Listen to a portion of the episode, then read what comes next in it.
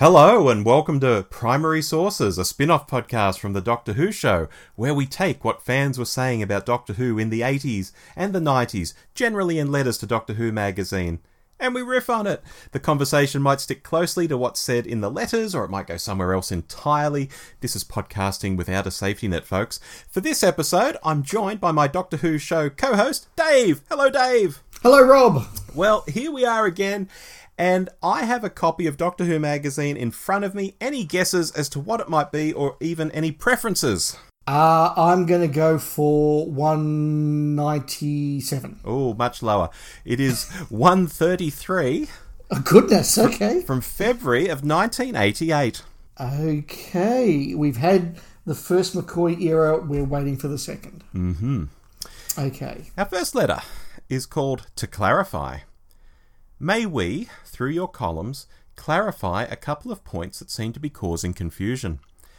The first concerns episode 14 of The Trial of a Time Lord. Yes, it was wholly ours. When JNT asked us to write this episode, he explained that we had to start from scratch. For copyright reasons, he could tell us nothing at all about the original story or conception. We simply had to follow on from script 13, devising a story and ending for the 14 parter entirely of our own. And indeed, it is true that we had less than a week in which to conceive and write the ultimate episode. So, once and for all, we state categorically that, for better or worse, we were the sole authors of episode 14 of Trial of a Time Lord. Second point the Rani. She was created by us, and we own the copyright on the character, as we do the Vervoids and the Tetraps, the Lakertyans, etc. Having put the record straight, we'd like to thank the many fans who have written to us. We will try to reply to them all as and when the pressure of work permits. Yours sincerely, Pip and Jane Baker, Ruislip, Middlesex. Ruis- Did you say Ruislip? I said, Ru- is that how- not how you say it? It's not Ruislip, is it? Oh, R U I S L I P. Is that Ruislip? I think that's Ruislip. Okay, we'll leave that in. People, tweet us, let us know.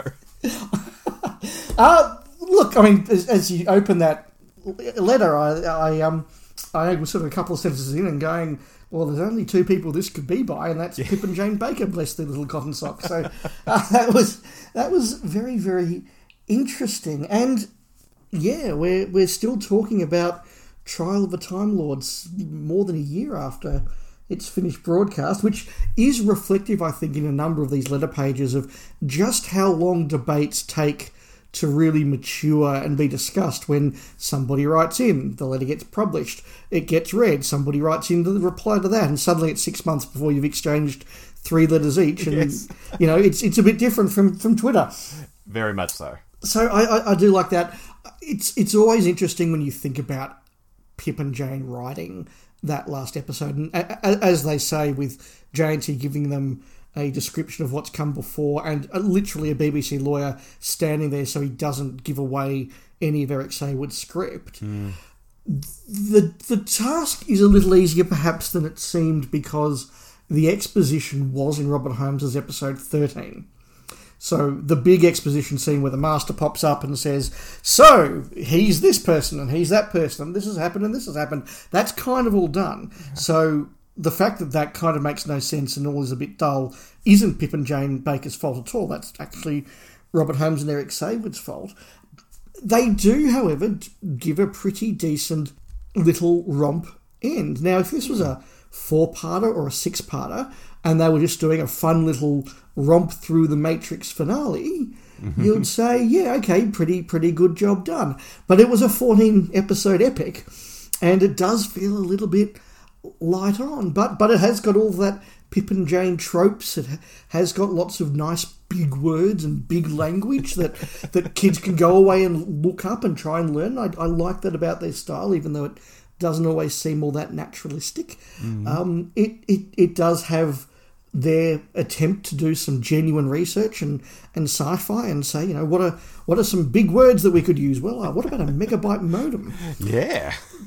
And uh, I, I, I do I do agree with something that Brendan Jones has said on a few occasions, which, which is that the way the scene there is meant to be done is Mel looks at it uses the knowledge that she has of 1980s computing and goes, "Oh, that's a megabyte modem," and the Doctor's meant to be saying, "No, good try, it's a maser," and that I think is how the scene's meant to be played, but it's not how it was played. So it looks like it is a megabyte modem, Yeah. and and that's unfortunate. But uh, you know, people get hung up on that.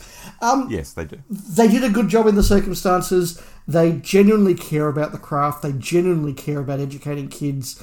They're not great naturalistic writers, but not many people were in the Colin Baker era. So, um, you know, bless their bless their eyes. You know, good on them. And lovely that they wrote into the magazine. I mean, in past episodes, we've had uh, Jon Pertwee's widow, we've had uh, Ray Cusick, we've we've had a few interesting people write into the mag before.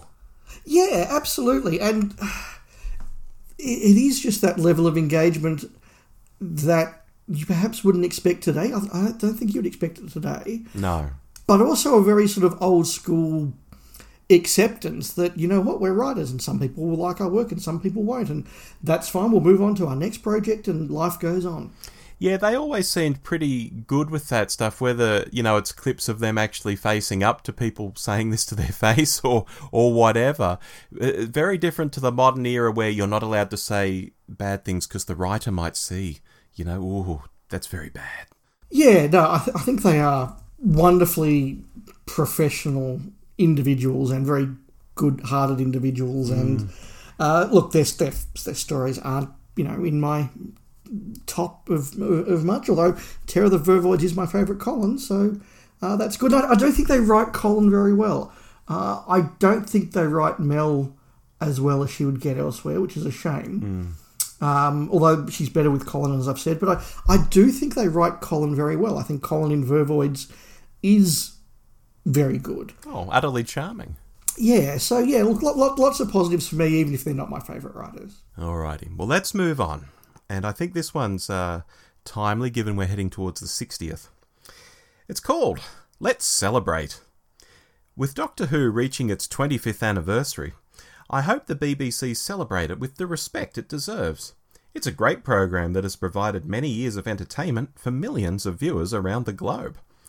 It has also made a fortune for the television network, so the BBC should recognise all this and pay an honest tribute to the program.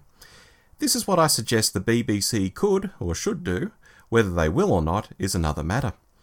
Number one, have another 90 minute film. Number two, have a special documentary.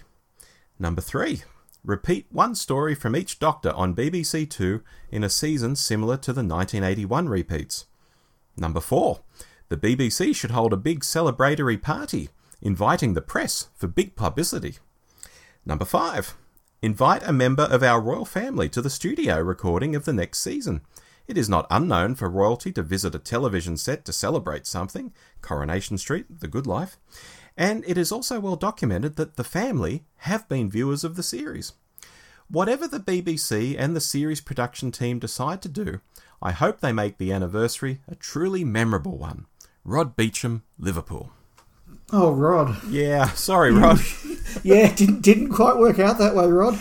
Um, in fact, the, the I don't know. I, I- was going to say the 25th anniversary is the one that kind of didn't happen, and in my mind, the 30th was actually probably bigger. I know. That's partly perhaps because I was five years older during the 30th, and I was more involved in fandom in the 30th. But but even so, I mean, you go through. Was there a t- new Five Doctors style movie for the 25th anniversary? No No. the story that was credited as being the 25th anniversary story shouldn't have been. It should have been Remembrance of the Daleks. In my mind, it is because that that one does feel like a celebration of 25 years of Who. It's got the Daleks. It's got Totter's Lane. It's got 1963 Earth. You know that. But it's still just a regular episode at the oh, But it's still just a story, I should say, at the same time. Yeah. Yeah, absolutely. No, look, that that's that's really true. I don't think there was a doco, although the Peter Haining 25 Glorious Years book did come out. But Some may argue there was something filmed for like Canadian public broadcast TV. Oh, the make the making of Silver Nemesis. Yes, That's it. That's about Yes, the closest we magic. got to a doco. Yeah, let's make magic that one. Yes, I remember that. Yes. Oh my goodness, yes. Um, probably not what Rod was after No. either. I, I don't know if repeats happened. I don't think they did. No, uh, the big celebratory party inviting the press for big publicity. Yes, well, JNT certainly would have done that. Uh, look, the royal family bit was interesting. That's actually the part that I really kind of latched onto in my my thinking, uh, because before he said the Good Life, I actually do remember watching on one of the many repeats of the Good Life here that royal command performance of the Good Life, whatever it was, which which starts with uh, the Queen and I think with the Duke of Edinburgh arriving at the, the, the, the, studio and being greeted, and they have this tour of all the sets and how it's sort of all filmed, and then they go into filming an episode that, for the rest of it, is just like a normal episode, yeah, albeit yeah. with, with the Queen in the audience. The royal family being fans of the show. Now, that's a new one to me. I seem to have read that somewhere you know, but I don't know whether it's like an urban legend that's been repeated, and then once it's in print, it, it's now a fact, and then other people repeat it. I don't know if it's one of those situations. But yeah, I have something at the back of my head that I have heard that before. Yeah, look, whether it's a uh, one of those ones where somebody said to somebody, "Oh, are you fans of Doctor Who?" Like, "Oh, sure, yeah, why not?" Like, they're not going to say no. We think it's terrible. Um, I yeah. certainly can't think of any real anecdotes that I can, for example, with Prince Charles liking the goodies or Python where, or things like that. Yeah, absolutely. To, to to the point where Charles was asked by Tim Brooke Taylor in front of executives at the BBC, so if we wrote a cameo for you, would you do it? And he said yes. And Tim made the point of asking in front of the executives, so they couldn't say, "Oh no, he'd never do that." It's like, well, you saw him, yeah, yeah. Um, and and it was written for him, and it was all good to go uh, until the firm just quietly said, "Sorry, Charles." that's not happening. I know that they asked Edward to be in Silver Nemesis, and I think that that was very politely declined, and that's what led to the the impersonator, the, the impersonator of the Queen turning up. Yeah. My memory of that is that it wasn't because Edward was a particular fan; it was because Edward was known to sort of you know be involved in the in, in the business, so to speak, mm. and he was perhaps seen as the most gettable because yeah. um, you know he was he was the junior at the time. That's it. My my understanding of it is he certainly didn't jump in and go, oh, "I'd love to do that." It was kind of like, no. Mm. Um. So yeah, that that was interesting, but I mean, the 25th anniversary. It is the season before it was cancelled, and it does kind of feel like that. You know what? let's just concentrate on making a series. Yeah. Let's just keep this thing on the rails. Let's keep this on the TV. Let's, you know, it, it's not 1983. It's not, hey, can I have a whole extra budget to make the Five Doctors? Sure. Hey, ABC, do you want to do a co-production? Give us some money. Why not? Yeah. It's it's look, just shut up and make the show and hope no one cancels us. Yeah, but the fans haven't caught up with that yet, Dave. I mean, we still have mm. letters letters around this era where people saying like, "Oh, I hope the next season goes back to 24 episodes." And, you know, people have just got no idea what's going on, I don't think. No, I think that's really tr- true, and that's very, very interesting. And, and and as I say, I do compare it to the 30th, where there were whole ranges of merchandise that came out. There was the Resistance is Useless Doco, I think that yeah, thirty years in the TARDIS came out. Mm. Uh, that was certainly a big deal at the time. There, there, was a lot more sort of involvement and intrigue. They they tried to get um, the Dark Dimension made. Uh, they did get Dimensions in Time made. Um, yeah. Yeah. Okay. Yeah. and, and, and, and it's funny just to go go down that tangent very quickly. I, I think in Australia particularly, we kind of didn't know that the Dark Dimension and Dimensions in Time were two incredibly different, distinct things, and they kind of got merged together in our, our, our zeitgeist. So when they said at the club meeting, hey, we've got Dimensions in Time, we kind of thought, oh, that's that kind of thing that has mm. all the hmm. doctors, and it's sort of okay. And then we sort of watched it and gone, wow, this is not what we expected. no. no, so uh, yeah, probably the weakest anniversary the show's had. Maybe the 40th. That was pretty, pretty poor. Yeah, true. Shall we move on? We should. Final letter. This one's from the USA, and it's called Welcome Change. I received Doctor Who very late at night on a PBS station, and though I've seen the same episodes five times over, I still enjoy them every time. It certainly beats the typical and boring American storyline of perfect looking people who beat up or blow up the bad guys and make off with a pretty girl for drinks and a night of we all know what. Here, we've seen it too many times, and it's dull to begin with. Doctor Who, on the other hand, has flair, originality, and imagination, and what it may lack in special effects, it more than makes up with with the storyline and warm approach, with a hero that doesn't drink or take drugs. He's simply a caring, loving, and intelligent person whom we can look up to and learn from. Quite a change from what we usually receive in the USA. As for the books and magazines, I find The Doctor Who magazine a well done publication, which I've followed and enjoyed for quite a while. I would, however, like to see a return of the posters, with less advertisements on the back, please. The paperback books, I find, are quite nice, especially for those of us who are unable to view all of the older shows. The only Target book I find disappointing is Slipback. Having the Doctor become intoxicated was simply inexcusable, and making him weak and old wasn't a plus either. Finally, I'd like to say that I could have made this letter a hundred pages long with praise. Doctor Who is simply the best program on the air, with, as I said before, a hero we can all love and learn from. Doctor Who is a part of our lives, and a welcome and joyous part. Long live Doctor Who! We love you! Ron Plath, Indianapolis, USA. I haven't been to Indianapolis. I must get there one day. And say hello to Ron. And say hello to Ron. Uh, he doesn't of... like drinking, though. I think that came up a few times. That, that's, that's, that's, okay. I can get by. I can get by with that. Um, a couple of quick comments first, and I want to dive into something bigger. Sure. As we do more of these episodes, I'm rapidly reaching the conclusion that if you snuck in a sneaky little, by the way, your magazine's awesome, your letter was more likely to be printed. yes. Um, it's a shame he didn't like Slipback because, look, I'm not a fan of the radio show, but the novel, which is basically um, full of character assassinations of JNT and Gary Downie, is horrifically nasty but very entertaining. Um, and I suspect that went over Ron's head at the time he was I'd say so. reading it. Um, something that we don't talk about a lot, and maybe we need to explore one day, mm-hmm. is the American experience of Doctor Who. Yes. Because obviously the British experience is very well known, very well spoken about.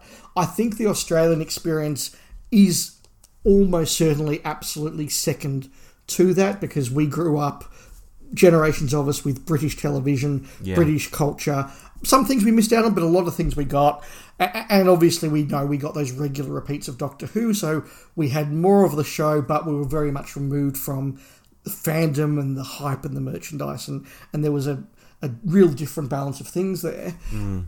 America, I think, is different again, and that experience of it being on PBS late at night, sometimes as omnibuses, sometimes in very random and different orders, must have been a very different thing again. And and unlike Australia, where Doctor Who was just another show made by the BBC that was on all the time here. It was like The Good Life and The Goodies mm. and Yes Minister, uh, uh, just etc. etc. etc. Um, you know Parkinson. You know we just we knew all these celebrities yeah. in, in in the UK because we saw Parkinson again and again and again and got to watch his irritating interviewing style again and again and again. Uh, Rumpole, you know, Rumpole, Rumpole was you know repeated every time they got a new season of Rumpole, they repeat the last seven yeah. to, to, to, make sure you knew what you'd missed. You make sure you all caught up. Yeah. So whereas in America, this would have been a much rarer thing, British television, and it really must have stuck out, like Ron says. Um, I, I, was a little cynical at the start when he was talking about how Doctor Who's different. I, I did think, yes, Doctor Who doesn't do all the things that rate. and there's a reason for that. Um, but it, it, it just it must have been so so unusual and different over there compared to us in the UK, and and, that's something that maybe we do need to sort of explore one day. Well, I have a book here called Red, White, and Who. It's it's yes. like a it's like a brick. You've it's mentioned huge. it before, yes, yes. Yeah, and and look, from time to time, I've started reading and thought this is really interesting. But my God, there, there's a lot in it. It's very dense, and I I really haven't given it its proper due maybe I should read that and sort of maybe we should get a real live American on the show or something as well, Dave, and we'll do a we'll mm. do do an interrogation of them and see what uh see what they think. Yeah, that that might have legs. Yeah, it, it's something that I think hasn't been spoken about quite as much, and I, I, was really interested to hear Ron's take, and that did remind me of it. It, it must have been different. Yeah, very much so. And and you know, I, I made light of him not liking the drinking, but he mentions you know taking girls off for some you know what, and you know they don't he doesn't beat people up and stuff. The Doctor is a very different character.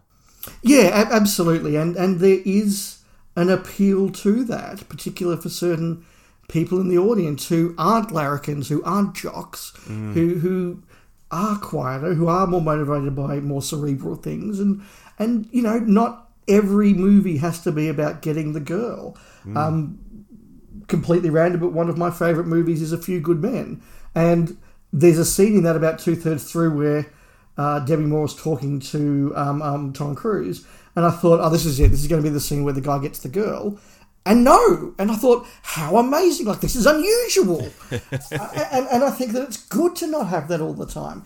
And um, yeah, look, I mean, we, we, we know we like Doctor Who. We don't need to go further down that path. Yeah, as Ron says, long live Doctor Who. We love you. I think that's a good ending for us, I think that's a very good ending. That's been a particularly fun selection, Rob. I've really enjoyed those, even more than normal. Thank you.